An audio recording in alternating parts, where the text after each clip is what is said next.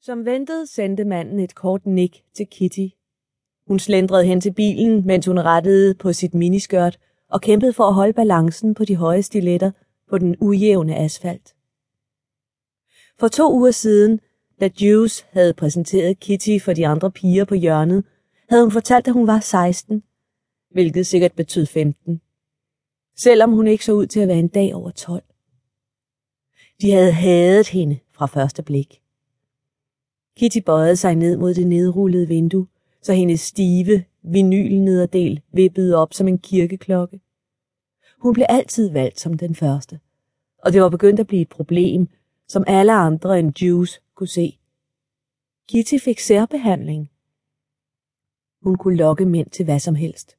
Hun var ung og frisk, selvom hun ligesom alle de andre piger havde en køkkenkniv i tasken og udmærket vidste, hvordan hun skulle bruge den.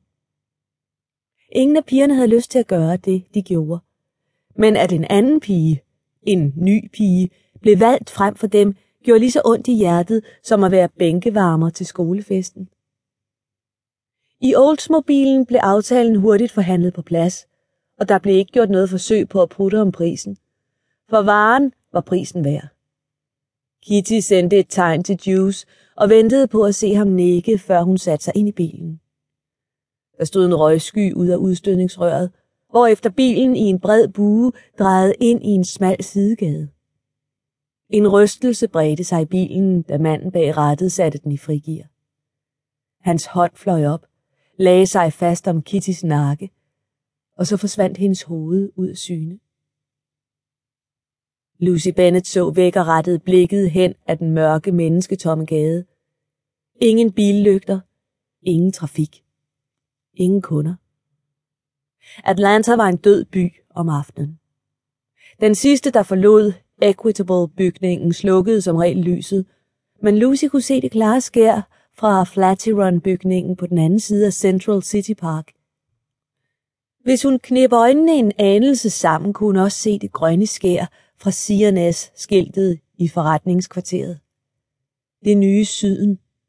Fremskridt og forretning. Byen, der forandrede sig så meget, at ingen kunne nå at have den. Hvis der var mænd i gaderne i aften, kunne man være sikker på, at de ikke var ude på noget godt. Jane tændte en cigaret og stak pakken tilbage i tasken. Hun var ikke typen, der delte sine smøger med andre, selvom hun aldrig selv holdt sig tilbage fra en nasse. Hendes øjne mødte Lucys. Det var ikke rart at se det tomme, døde blik i dem. Jane måtte have tænkt det samme, for hun skyndte sig at se væk. Lucy skælvede, selvom det var midt i august, og varmen bølgede op fra fortorvet som røgen fra en brand. Hun var øm i fødderne. Hun havde ondt i ryggen. Hendes hoved dunkede som en metronom. Hendes mave føltes, som om hun havde slugt en sæk cement. Hendes mund var ulden og tør. Det stak og prikkede i hendes hænder. Om morgenen var en stor tot af hendes lyse hår faldet af i vasken. Hun fyldte 19 for bare to dage siden, men hun var allerede en gammel kone. I sidegaden gik der endnu en rystelse gennem den brune Oldsmobile. Kittys hoved dukkede op igen. Hun tørrede sig om munden og steg ud af bilen. Hurtig ekspedition. Ikke noget med at give kunden tid til at sunde sig og vurdere, om han var tilfreds med varen. Bilen satte sig i bevægelse, før Kitty havde nået at lukke døren, og hun vaklede et øjeblik på de høje hæle. Først så hun nærmest fortabt ud, og derefter en smule bange. Men så blev følelsen afløst af vrede. De var alle sammen vrede. Vreden var deres tilflugtssted, deres trøst. Det eneste, de for alvor kunne kalde deres eget. Lucy holdt øje med Kitty, mens hun kom tilbage mod hjørnet. Uden at sætte farten ned, rakte hun pengene til Juice, men han greb ud efter hendes arm for at få hende til at stanse. Kitty spyttede på fortorvet og prøvede at give de andre piger det indtryk, at hun ikke rystede af skræk, da Juice foldede pengebundet ud og talte sædlerne. Kitty stod bare og ventede. De ventede alle sammen.